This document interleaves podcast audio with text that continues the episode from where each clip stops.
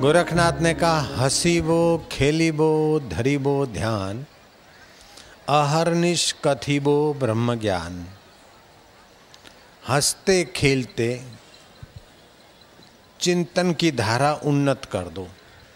अहरनिश ब्रह्म परमात्मा की चर्चा सुनो, सुनाओ। सिंधी जगत के महापुरुषों ने कहा जहाँ पसण पिरिन, जो जहाँ पिरिन संधि पचार तिन बिनी खाधार कादृश लकें खे न करे। या तो प्रभु, मैं तेरी लीला को तुझे निहारू, या तो तेरी लीला को निहारू, या तो तेरी लीला का बयान करने वाले प्यारे संतों को निहारू, उन्हीं का संग दिया कर। नर्स को देखते तो हॉस्पिटल याद आती है, और खाकी वर्दी वालों को देखते तो थाना याद आता है, काले कोट वाले को देखते तो कोर्ट कचरी याद आती है। और बाबा को देखते तो तेरी याद आती है ना यार? कबीरा दर्शन संत के कबीरा दर्शन संत के। साहिब आवे याद। साहिब आवे याद। लेखे में वो ही घड़ी।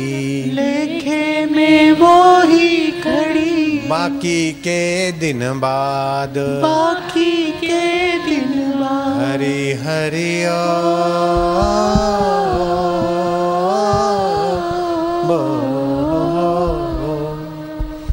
हरि सम जग कछु। नहीं हरि सम जग कछु। वस्तु नहीं प्रेम पंथ सम पंथ। प्रेम पंथ सम पंथ। सदगुरु सम सज्जन नहीं। सदगुरु सम सज्जन नहीं। गीता सम नहीं ग्रंथ। गीता सम नहीं ग्रंथ। हरि हरि ओ।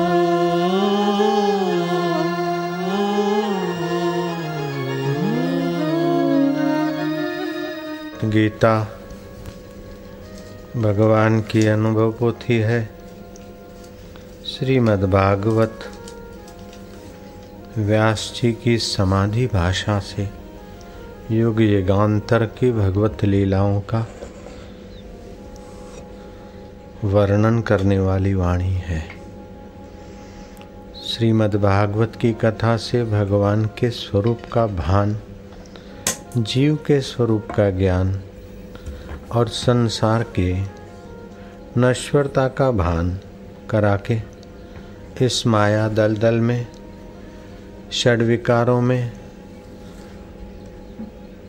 जन्म मृत्यु जरा व्याधि में फंसे हुए जीव को। सब दुखों से सदा के लिए निवृत्ति और परम सुख की प्राप्ति कराने वाली। भगवत रस से संपन्न कथाएँ। व्यास जी ने सत्रह पुराण रच डाले। फिर भी व्यास जी को लगा कि मेरा लोक मांगल्य का कार्य कुछ अधूरा सा लगता है। सेवा करके जो पूर्णता का एहसास होना चाहिए, आत्मतृप्ति, संतोष होना चाहिए, वो नहीं लग रहा। तब नारद जी ने कहा कि आपने कलयुग के दोषों को ख्याल में रखते हुए शराबी, कबाबी और दुराचारी लोगों को भी धर्म में लगाने के लिए कुछ छूट छाट और कुछ नियम व्रत में व्यवस्था बताई, लेकिन व्यास जी, जब तक मनुष्य को रस नहीं आएगा, तब तक कितना भी आप छूट छाट दो। वो रस के लिए कुछ न कुछ मन माने कर्म करेगा और उसका फल, उसको दुख भोगना पड़ेगा। इसलिए मनुष्य जीवन की मांग है रस, क्योंकि उसका मूल स्वरूप रस स्वरूप ईश्वर से प्रकट हुआ है। रसो वैसा वैश्वान। तो व्यास जी भगवान का जो प्रेम अवतार है, रसमय अवतार है। वह श्री कृष्ण अवतार का आप चिंतन करते करते समाधिस्थ होइए और युग युग में श्री कृष्ण की। हास्य रस, वीर रस, बाल रस्य कारुण्य रस, लीला रस भिन्न भिन्न रसों के द्वारा जीव जो भगवत कथा सुनेगा तो उसको रस आता जाएगा और भगवान के स्वरूप का भान होता जाएगा और एक बार भगवान की महिमा का पता चल जाए अथवा जगत की तुच्छता का ठीक से ज्ञान हो जाए तो जीव बेचारा बंधनों से मुक्त हो जाएगा, पीड़ाओं से, तनावों से, कष्टों से इसका मंगल होगा। भगवान व्यास को नारद जी के वचन। सार गर्भित लोक मांगल्य से संपन्न, आत्मसात करने जैसे लगे। व्यास देव ने एकांत आश्रम में उस महापुरुष जब आए, स्वागत किया, गए, विदाई दी, जाने वाला जाए तो सज्जनता इसी में है कि अपन भी पाँच पच्चीस कदम उसके साथ उसको विदाई करना ये शालीनता है। व्यास जी ने नारद जी को विदाई भी दी शालीनतापूर्वक। व्यास भगवान आठ आठ घंटे समाधि करने में अभ्यस्त थे। उस महापुरुष ने संकल्प किया कि भगवान युग युग में अवतार लेकर आते हैं। मंद सुगंध हवाएँ चलती हैं, दिशाएँ मंगल। मैं भगवान का मानो दीदार करने के लिए अपने पूरे उत्साह से उभर आती। पक्षियों के किलोल फूल खिले, धरती में सार तत्व की अधिकता। यहाँ तक कि गौएँ चारा चुगना भूल जाए और कृष्ण को निहारने लग जाए। बछड़े दूध पीना भूल जाए और टकुर टकुर देखते रहे ऐसा प्रेमा अवतार। कैसे कैसे धरती पर आता है और क्या क्या लीलाएँ करता है। इस संकल्प से वो महापुरुष समाधिस्थ हुए। तो धीरे धीरे वे लीलाएँ दिखने लगी। उन लीलाओं का श्लोकबद्ध करके ग्रंथ बनाना तो बार बार समाधि करना और बार बार ग्रंथ बनाने के लिए श्लोकबद्ध लिखना व्यवधान सा लग रहा था। भगवान गणपति जी को समाधि करके मन ही मन आवाहन किया और लोक मांगल्य के लिए, हे गजानंद प्रभु,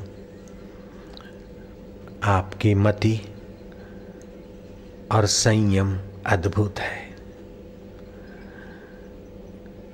पार्वती से बढ़कर कोई सती साध्वी नहीं और गणेशात परोवशी ही। गणेश जी गणेश जी से बढ़कर कोई इंद्रिय संयम में बराबरी नहीं कर सकते। आप संयम की मूर्ति। और आपके नाम का गम गणपत नमः जप करने वाले के विघ्न हटाने की मति गति और उसकी आभा तैयार हो जाती। प्रभु, मुझे इस लोक मांगल्य में आप सहायता करिए। गणपति जी ने सहर्ष व्यास जी का सुझाव स्वीकार किया। व्यास जी समाधि में बोलते जाए और भगवान गजानंद लिखते जाए। लिखते लिखते अठारह हज़ार श्लोक, जिसके बारह स्कंद बने, तीन सौ पैंतीस अध्याय बने। वह ग्रंथ हुआ श्रीमद् भागवत भागवत के चार नाम।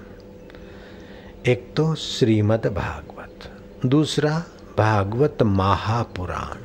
सत्रह पुराण ये भागवत। भगवत रस से, भगवत सुख से, भगवत माधुर्य से, भगवत तत्व से भरा हुआ और जीवों को हँसते, खेलते, ध्यान, ज्ञान, गोपियों की नाए गोपी का अर्थ है, योगी समाधि करता है, तब परमात्मा शांति का सुख पीता है। लेकिन गोपियाँ खुली आँख रस पी रही है। गोप और गोपियों की विशेषता है कि इंद्रियों के द्वारा भी वह भगवत रस, भगवत आनंद पा रहे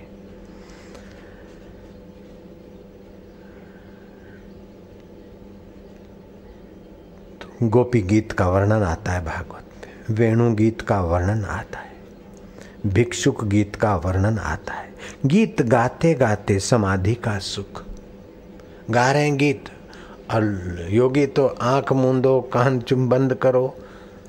समाधि करो, सन्नाटे में रहो, तब रस पाते हैं। लेकिन ये गीत गाते गाते भगवत रस पाए। ऐसा ग्रंथ है, इसलिए इसका नाम है श्रीमद् भागवत महापुराण। तीसरा नाम है परमहंस संहिता। सुखदेव जी मुनि, इतने उच्च कक्षा के समाधि निष्ठ महापुरुष। कि जब चलते जा रहे हैं तो पिता, व्यास जी, बेटा बेटा कहाँ जा रहे हो पुत्र? तो सुखदेव जी आत्म भाव से संपन्न थे, उनके बदले में वृक्षों ने उत्तर दिया और सुखदेव जी को भूख लगती तो वृक्षों के आगे पात्र कर देते तो निफल वृक्षों से फल उभरते और उसकी भिक्षा पात्र में पड़ते। ऐसे समर्थ योगी उनको क्या पड़ी? फिर भी भागवत जब लिखा गया तो व्यास जी ने देखा कि इसका बयान कौन, वर्णन कौन करे? जो अपने शिष्यों को श्लोक कंठस्थ कराए। वन में विचरण करते जाओ और ऐसे ढंग से श्लोकों का गान करो। कि सुखदेव जी के कान पड़े जो सब त्याग के समाधि में बैठे वो समाधि त्याग कर भगवान के लीला चरित्रों का गान करने में सक्षम मेरे सुखदेव जी आ जाए। सुखदेव जी के कान पड़े ये भागवत के श्लोक।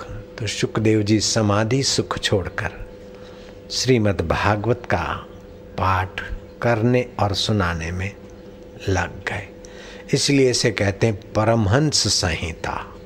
सुखदेव जी जैसे परमहंस व्यक्तियों को भी इस भागवत की कथा से शांति, आनंद और ब्रह्मानंद में अभिवृद्धि होती है। हरि कथा ही कथा, बाकी सब जग की व्यथा। तुम हरी कथा नहीं सुनोगे तो जगत की वार्ता सुनोगे। पति मर गया, उसको याद कर कर के दुख बढ़ाओगे तो आप तो दुखी हो गए। घर में भी दुख का वातावरण हो जाएगा, मायूसी छा जाएगी। प्रसन्नता उभारो, खुशी उभारो। तुम चले गए कुछ लेके नहीं गए, हमें संत दे गए, सत्संग दे गए। बहुत कुछ दे गए। आपका आत्मा अमर है, हमारा आत्मा भी अमर हो। आप संसार में फंसे नहीं और अपनी यात्रा पूरी करके भगवत चरणों में है और हम भी यात्रा करते करते भगवत ध्यान में आ जाए। ओम आनंद ओम आनंद। ऐसा चिंतन घर के लोगों को करना चाहिए ताकि बच्चे, बच्ची, पुत्र और बहुएँ भी उस ढंग से आनंदित रहे। हाय मेरा पति चला गया या हाय मेरी पत्नी चली गई, हाय मेरा बेटा चला गया, हाय मेरा भाई चला गया, हाय हाय ना करो, हरी हरी करो। हरि को भजे सो हरि का हो तो तीसरा नाम परमहंस संहिता।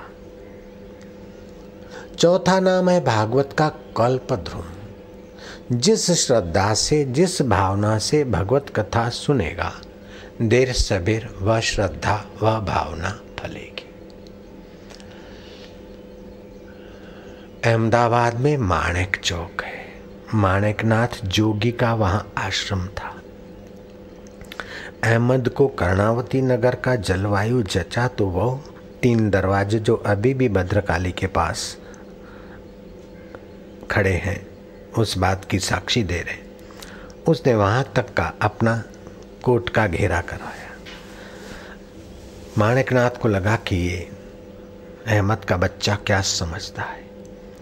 हमारे आश्रम की भूमि भी हड़प करता है।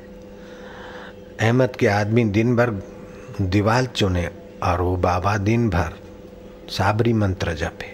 शाम हो तो गोदड़ी में से वो धागा। साबरी मंत्र जपते हुए गोदड़ी से शाम हो तो गोदड़ी से धागा खींचे, उल्टत देव पलटत काया उतराव बच्चा, गुरु ने बुलाया।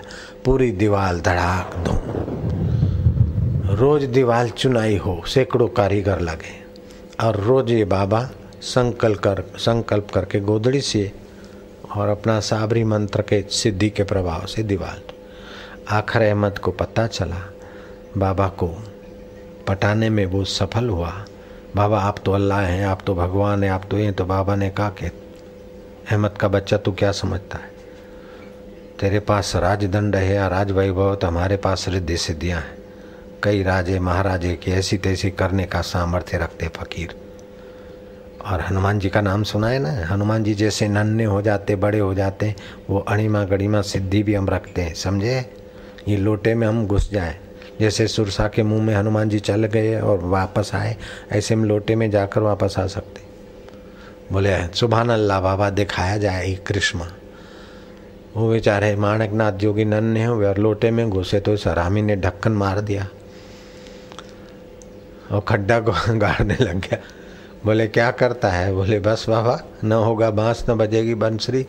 अब तुम श्राप नहीं दे सकते, तुमने तो सिद्धियाँ दिखाने के बल में आकर दिखाई है तो आपको गुरु का जो वरदान था, वो बाधित हो गया, मैंने सारी जाँच की है। गुरु का स्मरण किया तो गुरु ने कहा, बेटा, मैं काशी में नहीं हूँ, अभी मैं कैलाश में हूँ। मेरा शरीर छूट गया है। गुरु शिष्य का संबंध शरीर छूटने के बाद भी रहता है। क्योंकि गुरु शिष्य का संबंध केवल शारीरिक संबंध तो भाई, बहन, पिता, पुत्र का, पति, पत्नी का होता है। गुरु शिष्य का शारीरिक संबंध का महत्व नहीं होता।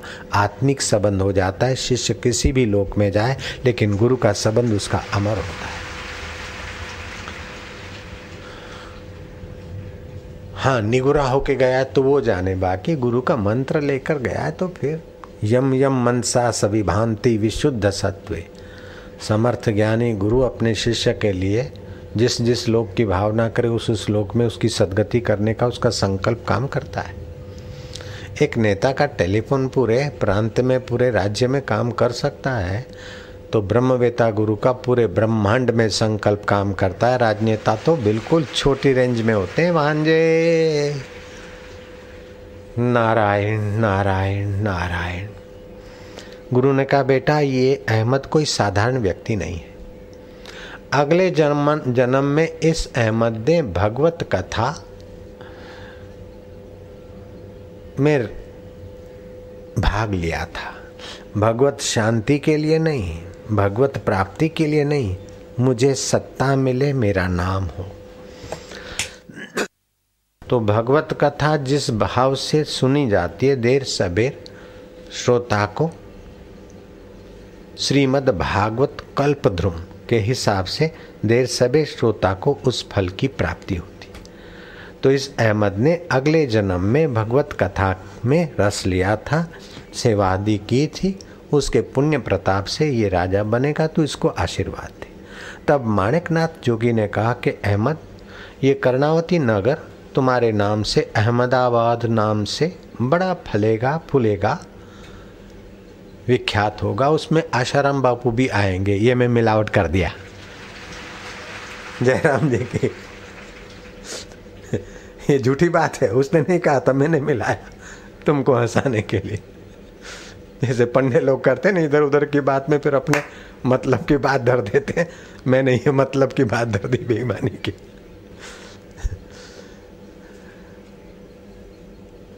तो वो अहमदाबाद नगर तेरे नाम से फलेगा फूलेगा, तूने अगले जन्म में भगवत कथा की सेवा की। भगवत कथा श्रवण मुक्ति के लिए नहीं, लेकिन यश और सत्ता के लिए क्या था, वो तेरा पुण्य फला है। आज भी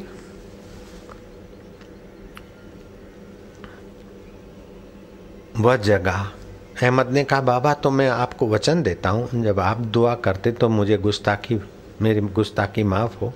मुझे दुआ करते तो मैं भी वचन देता हूँ कि ये मैदान हम आपके नाम से ही रखेंगे। माणकनाथ जोगी के नाम से ही, माणक चौक नाम रखेंगे। आज तक रिलीफ रोड के नाम बदल गए। तिलक मार्ग हो गया, लेकिन माणक चौक का नाम बदलने की किसी की हिम्मत नहीं होती, बुद्धि नहीं होती, क्योंकि फ़कीर की दुआ से जो नाम मिला है ना भाई? बाकी तो अहमदाबाद के कई सड़कों के नाम बदल गए, कई एरियाओं के नाम बदल गए। हाँ। माणक चौक अभी भी माणक चौक है। तो भगवत कथा आयु, आरोग्य और पुष्टि को देने वाली है। श्रीमद भागवतम पुण्यम, श्रीमद भागवतम पुण्यम्। आयु आरोग्य पुष्टिदम्। आयु आरोग्य पुष्टिदम्। श्रवणात् पठनादपि श्रवणात् पठनादपि। सर्वपापै प्रमुच्यते। सर्वपापै प्रमुच्यते। श्रीमद् भागवत कथा आयु अकाल मृत्यु को टालने वाली है। आरोग्य प्रदायनी है। श्रवण मनन और सुनने से अकाल मृत्यु से तो पार होता है, लेकिन व्यर्थ के पाप तापमय चिंतन से, अशांति से भी जीव बच जाता है।